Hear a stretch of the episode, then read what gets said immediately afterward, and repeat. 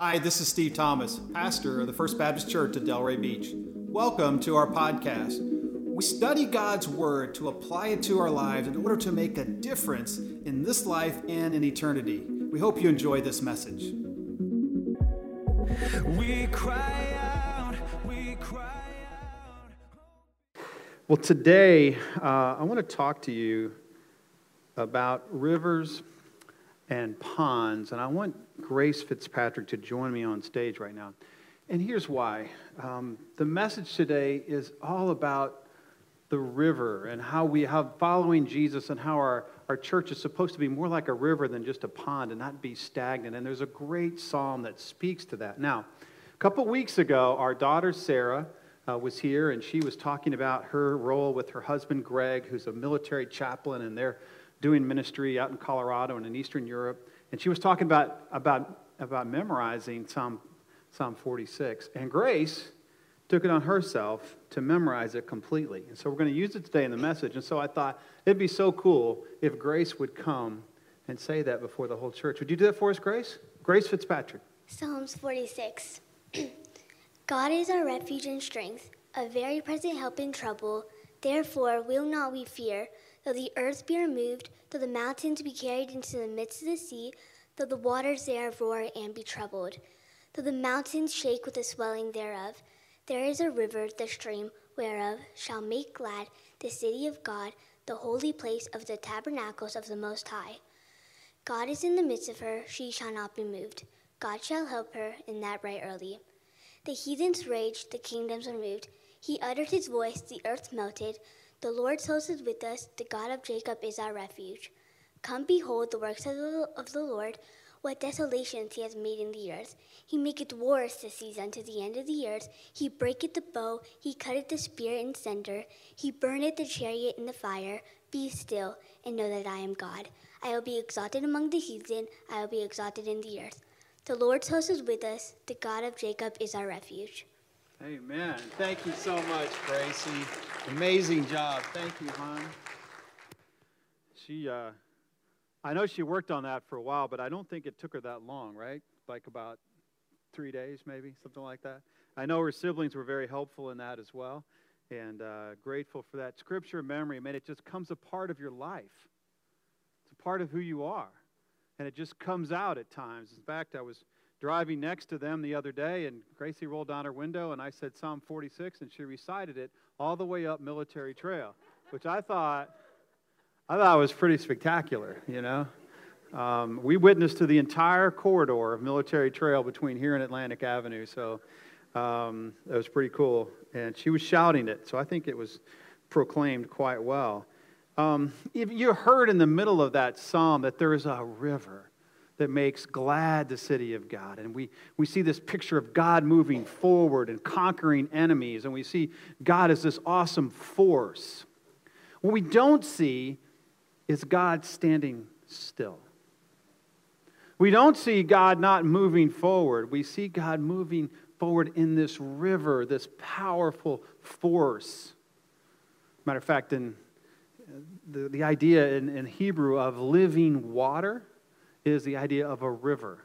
And Jesus said to the woman at the well, He said, I, I would give you living water, which is flowing water, which means fresh water. Um, and that's what this is all about. And today we're going to see the church, the early church, as a river. And we need to think about our lives and our church as either a river or a pond. Now, how many of you have ever experienced, you know what a, what a pond is? You know, it means not a koi pond that's real decorative like we have around here sometimes with those fish that uh, you should never eat. But in Missouri, in rural Missouri, where my, my grandparents had places when I was a child, they had these, these wonderful farms we could go roam around the, the whole uh, and through the woods and across fields and get chased by bulls. It was really an exciting place, you know, and see some kind of snakes that would probably kill us, but probably not. Um, but they had on their land, our grandparents both had farms, and they had lakes and ponds. And my grandpa Thomas, in particular, he had this pond near his house. Now, in Missouri, a pond is just a bank that circles a body of water, and it's not very big but it just catches the rainwater from the area so that the livestock can drink. or when it's really hot, so they, the cows would wade into the pond. A pond is a good thing. It's good, but it only really blesses one small area. And the water is not something that, you know, you would ever, ever actually drink as a human. No kid goes in the pond swimming. It's just something that is there. You could fish in the pond, that's okay. You can, um, but it's, it's only good for very limited things and it doesn't go anywhere. You can see it all at one time. You can actually have pretty good control of it. But that's a lot different than a river. We used to go to a river nearby, a river called the Meramec River. You've heard me talk about this before. And the Meramec River is a flowing river that's spring fed. Matter of fact, if you take a float on the Meramec on a canoe, you will often go past the place where Meramec Springs enters the river, and it goes from about 70 degrees to about 50 degrees in about 20 yards. It's phenomenal. You can actually drink the water out of the spring. It's refreshing, it's clean, it's moving forward. But it also changes. When you see a pond, you see the whole pond. That's all there is. But when you get on a river, every time you go around a bend, you see something new. You don't know exactly what's coming, but it's always moving forward. Sometimes you have to get out and drag your boat across shallow gravel sandbars. Sometimes you get into very deep areas where the water moves very slow, and there might be a rope swing or a cave for you to enjoy. The church and we as followers of Jesus, we need to be rivers rather than ponds. See, sometimes we think, well, if I can just become a follower of Jesus, that's it. I've arrived. I'm there. All I need to do is just show up for church occasionally and I'll be fine. And that's my whole life. And it's just kind of a pond mentality versus a river mentality. As our kids go to camp this week, they're going to encounter a river for sure. You don't go to camp and come back the same. So today we're going to look at ponds and rivers, and we're in Acts chapter 13, beginning in verse 1. Acts chapter 13, beginning in verse 1. Let me set the stage because remember, Acts is kind of a it's a story, but there's different storylines going on at the same time that do come together ultimately, but Luke tells us about this. He tells us about Peter, Peter's escape from prison, and now it's back to Paul and Barnabas and what's happening. We have the church in Jerusalem. We also have church around the world. So right now, Acts chapter 13 talks about the very first church that really began to reach people other than Jews. And this is the church at Antioch. And the church at Antioch started because of persecution that happened to the church in Jerusalem. So God allowed somebody named Saul to start persecuting the church. Stephen was martyred. Saul goes around dragging people out of their houses, putting them in prison, killing them, some of them, and so the church has to disperse. And so they do, and churches spring up everywhere, and one of those was Antioch. And at Antioch, we see a lot of Gentiles, non Jews, begin to receive Jesus Christ, to receive the gift of salvation. And it gets really exciting it begins to explode with growth. And so the church of Jerusalem sends Barnabas, the son of encouragement, out to check it out. He's the one to say, hey, are these people legitimate? Or are they just kind of a fake kind of a thing? Is it real? Barnabas goes and he sees the grace of God, is how Luke describes it. He sees God giving his gift of salvation to people who don't deserve it at all. He sees God being glorified. He sees lives being changed. And Barnabas looks at us and he goes, Hey, I can do all this myself. No, he doesn't. He looks at it, and he goes, No, I've got to go get some help. I need to get some more leadership, some more talent in here. I need to get someone who can help me. And so he goes and gets the very man who was responsible for the persecution that caused the church at Antioch to be planted. He goes and gets Saul. And he brings Saul, who's been saved gloriously on the road to Damascus. He's been working in an area called Tarsus, and he brings him to the city of Antioch to this church. And together they work for about a year, raising up leaders, working with people, helping them grow and develop. all the way to the point where they decide that they know there's a problem going to happen in the economy in Jerusalem, and they send them a huge offering by Saul and by Barnabas. And so Saul and Barnabas work together, and that's where we pick up the story in uh, Acts chapter 13, beginning in verse 1, where the Lord says this Now there was, there were in the church at Antioch prophets and teachers Barnabas, Simeon, who was called Niger, Lucius of Cyrene, Manaen, a lifelong friend of Herod the Tetrarch, and Saul. Really interesting verse. Remember, anytime you see real names, it means real people, right? It doesn't say there was a group of prophets and teachers. It goes on in names actual people. And it says there were prophets and teachers at Antioch. And it says these five guys were all prophets and teachers. Now, remember in Scripture, sometimes we think of prophet only as someone who foretells and says, This is going to happen. The Dolphins are going to be a good team this fall. Might be a false prophecy. Please don't crucify me if that's not true. But they, they would say, God's going to do this. This is going to happen. But really, prophets are both. They're more proclaimers of God's truth, and many prophets are simply saying what God says. But it's more really a preacher and a teacher. They're teaching, they're, they're building up the body. And these five men are all mentioned on the same level. It doesn't say this one was first, this one was second. Of fact, Barnabas is mentioned first, and Saul, who would really be arguably the greatest apostle, is mentioned last. So interesting. It's also, also interesting who they are.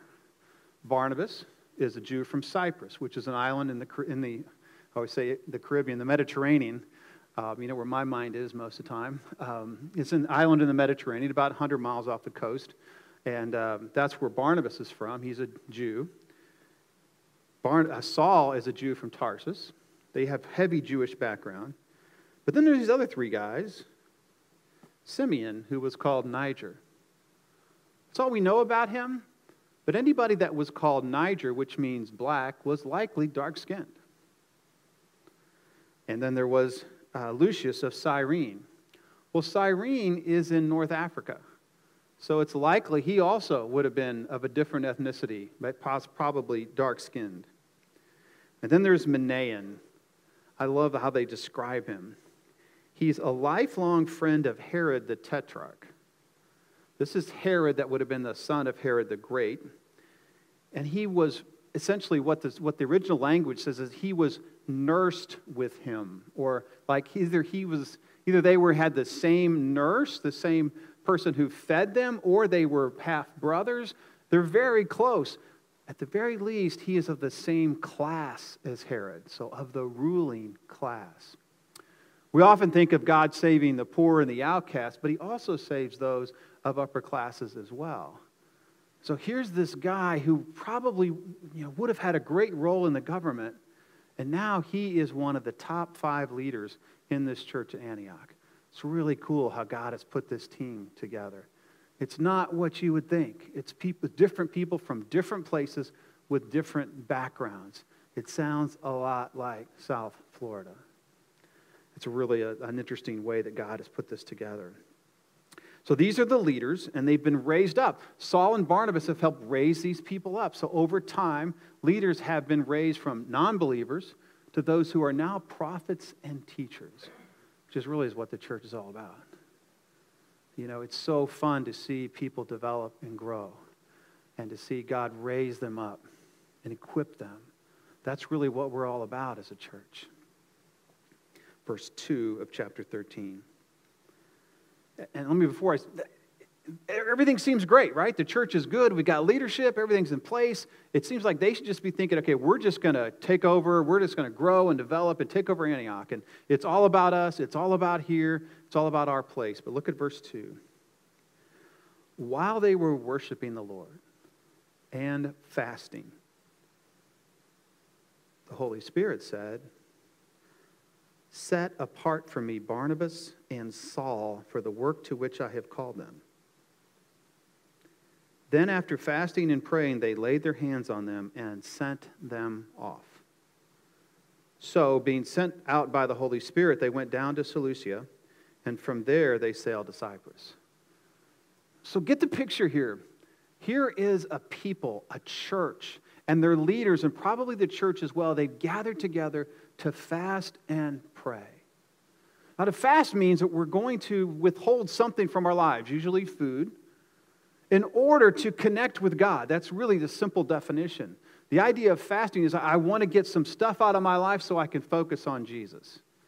It's not, incidentally, just to get God to do something, it's really more to move us onto his agenda. This is what you're going to do, God. This is what I know you want to do. Tell me how you want me to do it. Maybe give me direction on how you want it to happen. And that seems to be what's happening here. God, you've built this church. Now what? What's next for us? How do you want to use us?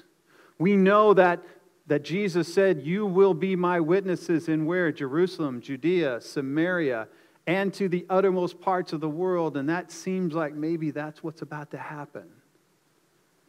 They come together and they pray and they want to do what God wants them to do. And the Holy Spirit speaks. Now, we don't know, it could have been audible, but it probably wasn't. You see, when we're all filled with the Holy Spirit, we can all hear the same thing in the same voice, which incidentally is a great practice, especially in your home with your wife. If you're both filled with the Holy Spirit and you disagree about something, like where to go for lunch. No, something serious like how are we going to live our lives? How's our family going to live? Are we going to move? Are we going to stay? What's going to be next? It's a good idea to say, you know what, let's pray about this and let's be open to whatever God wants us to do. And let's see what He might speak to both of us. Because, man, if God speaks to both of us, I'm pretty sure we're on the right track. I might get messed up. It's unlikely, but she might get messed up. But for us both to get messed up in the same direction is really unlikely if we're seeking to hear from the Holy Spirit. So I love that they got together, they prayed, they fasted, and the Spirit was faithful to speak to them. And He spoke to them something that really, to most of us, would seem like that's a really bad idea. He says to them, I want to take your top two leaders are two of the guys who were foundational in the formation of this church, and I want to move them somewhere else. If I'm in that prayer meeting, I don't know, maybe I'm just too human, but I want to say, No, God, we need those people. Oh, but God is the supplier, isn't He? And God has a much bigger view than us. He says, I'm going to take these two guys because the church is a river. It's not a pond. Church isn't a place to come and collect leaders and collect our stuff. It's a place to get those leaders ready to go on to what God wants to do next, right? And that's what He calls them to do. No one stands up and says, No, Lord, that's a bad idea. No one stands up and says, Lord, we can't do it without him. Rather, you know those guys, Simeon, Lucius, and Manaen, are thinking, I think it's time for us to develop some more guys. I think it's time for us to develop some more leaders. See, when God blesses a church with great leadership, He's no doubt going to send some of them out. We've seen that in our church. We sent two staff members that we really like a lot. We love them. Jonathan went to Tampa for the next step in his career. Greg went to God knows where. No, Greg is in, uh, is in Eastern Europe ministering to our armed forces. And Sarah's in Colorado Springs ministering to people on base. It's, something we have to be ready for because a church is a river, it's not a pond. The church needs to flow, it doesn't need to get stagnant. We need to have a passion for what God wants to do for His purpose. See, if you've received the gift of salvation, now think about this. If you've received the greatest gift in the universe, forgiveness for your sins and salvation for your soul, a purpose in life, and a future forever with Jesus, it seems like that would be the most important thing to share. Seems like we would be passionate about that. I love what missionary leader and author Fred McClung says and how he puts this. It's pretty challenging. He says, Those who have apostolic passion are planning to go, but willing to stay. You know you have it when you are deeply disappointed that God has not called you to leave your home and get out among those who have never heard his name. Planning to go, willing to stay. God, I need to be thinking about what is next. Where do you want us to be involved? How do you want to use this? Where's this river flowing? What do you want us to do? Rather than saying, God, thank you for bringing us here so we don't ever have to go anywhere again. I know what you're thinking. Uh, Steve, we're in South Florida. Everybody wants to be here. So I'm sure that God definitely wants us to be here, right? Because this is where everyone who's, no offense to those of you who are listening and I don't know where, uh, this is a great place, right? This is a great place to work. It's a great place to serve. There are people from all over the world here, but you know what?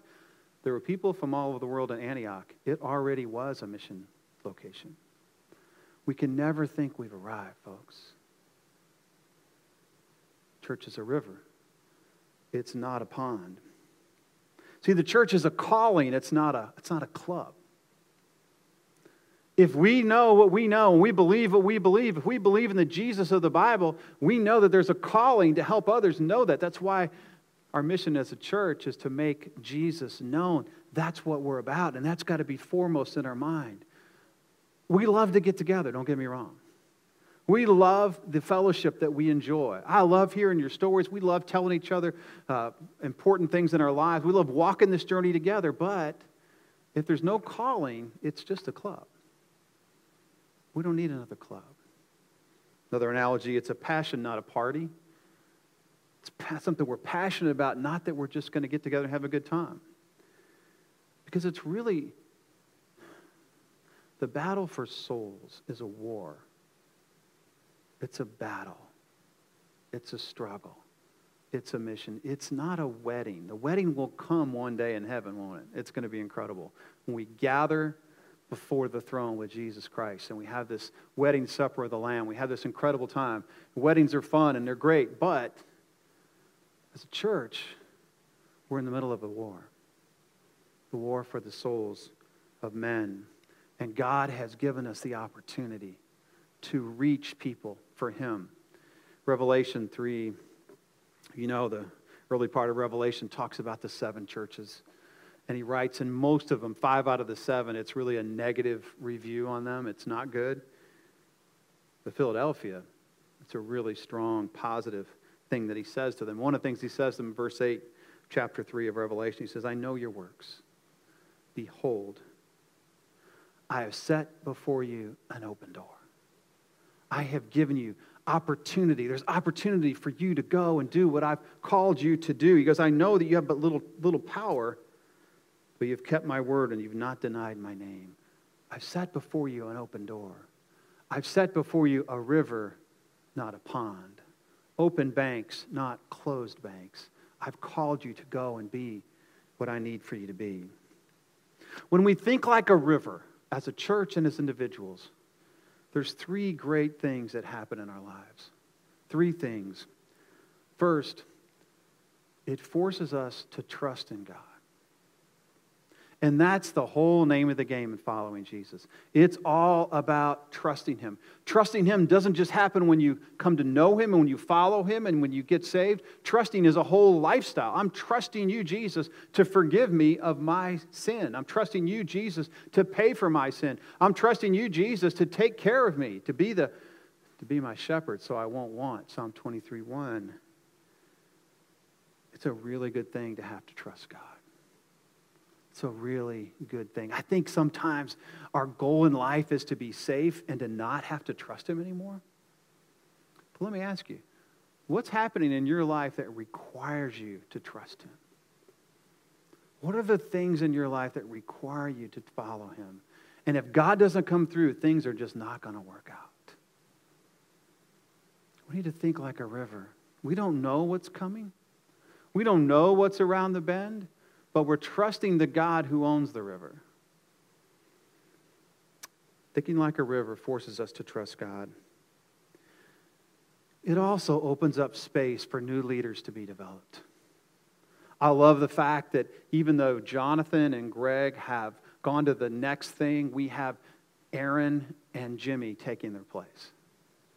It's amazing to see God raise up leaders among us, to see them step into roles that they might not have had if the rest of us hadn't thought like a river. We've launched six couples, I think, in the last year who have moved to different places. And we're hearing from them that how God is blessing them and thanking us for the time that they had here. The church is a river.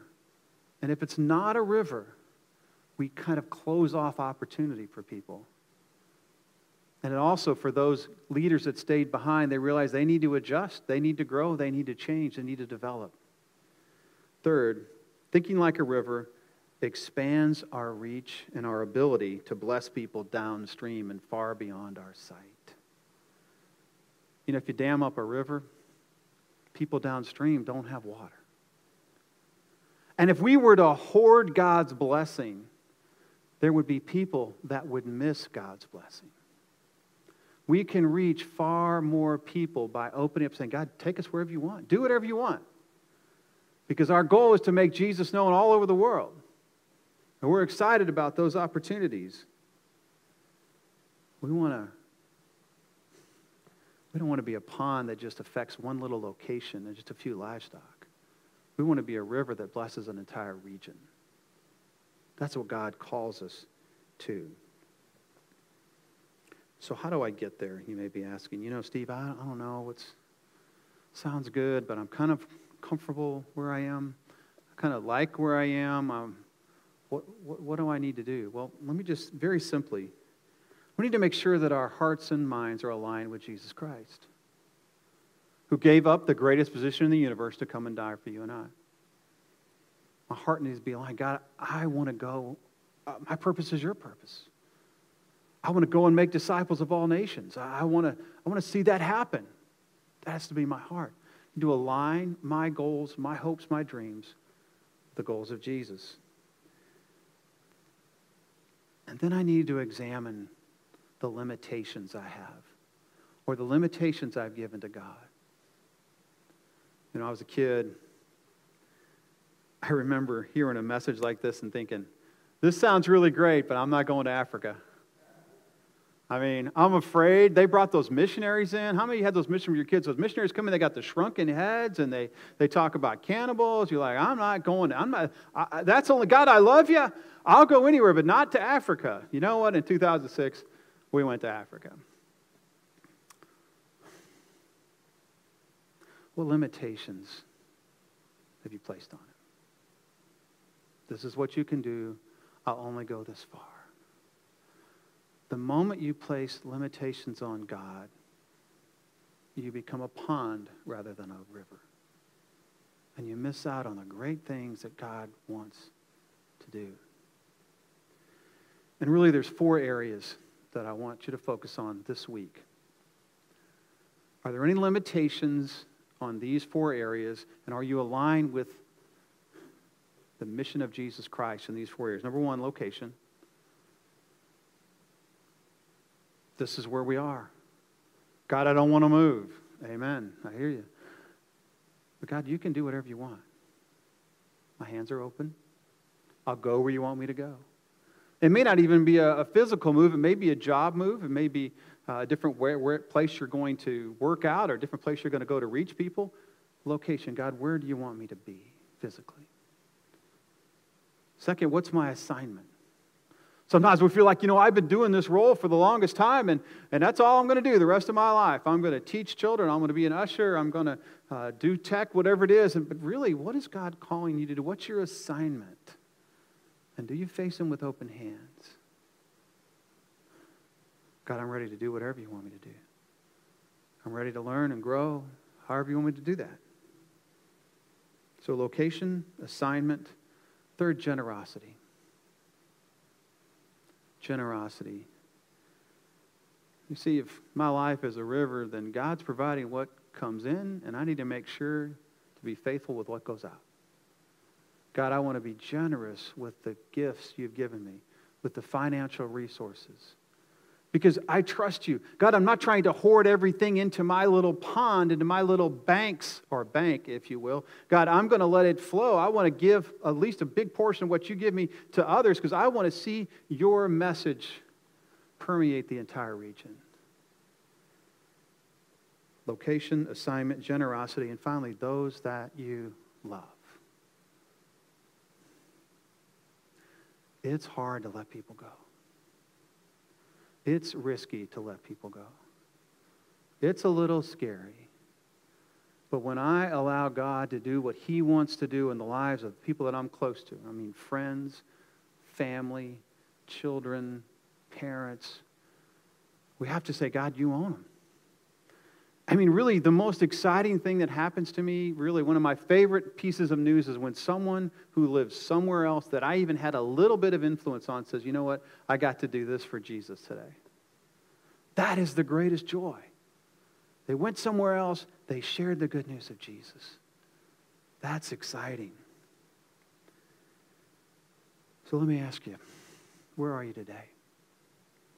Do you think like a pond or do you think like a river?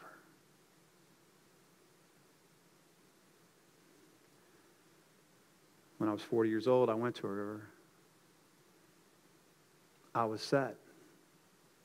I had told God, I'm going to work until I'm probably late 40s, early 50s, and I'm going to retire early, and then I'll follow you full time in ministry. And I went to a river one day. And God said, I want you to get in the river. The river was flowing pretty fast. And as I prayed, as I sought the Lord, I just heard him say, I need you to trust me. And I want you to get in the river and go wherever the river takes you. And I want you to follow me in vocational ministry. Like, God, I'm 40 years old. I have a house. I have a mortgage. I have kids. I want you to trust me. I want you to go where I'm going to send you. We did. Texas, West Palm, Delray. We've had the privilege of having the call of Barnabas and Saul, and now we have the privilege of having the call of Simeon, Lucius, and Manaen. See, some of you are called to stay, some of you are called to go. The important thing is that we are open to what God wants to do with the goal to make Jesus known. That's the thrilling part about being a part of a church. It's joyful to gather and to hear each other's stories and to encourage one another. And it's joyful to hear what you're doing in your workplaces, in your neighborhoods, and your families. But it's also it's a joy when God says, I'm going to take this person and I'm going to move them somewhere else because they've been prepared here for what I'm going to use them for somewhere else. What's God calling you to be? What's God calling you to be? Where is He calling you to go? What assignment does He want you to have? What is He calling you to give? Who is He calling you to let go of? Would you say yes to Jesus today? Jesus said to you, I'm going to move you to Africa. I'm going to move you to Asia. I'm going to move you to as far away as Boynton Beach, Florida, or anywhere else. Church is a river. Let's make sure we don't make it a pond. Would you bow with me? Thanks for joining us today. If you'd like to support this ministry, go to our website at fbcdelray.com. Also, click the share button so you can share this message with a friend or someone in need as we seek to know Jesus, to know others, and to make him known. We cry out, we cry out.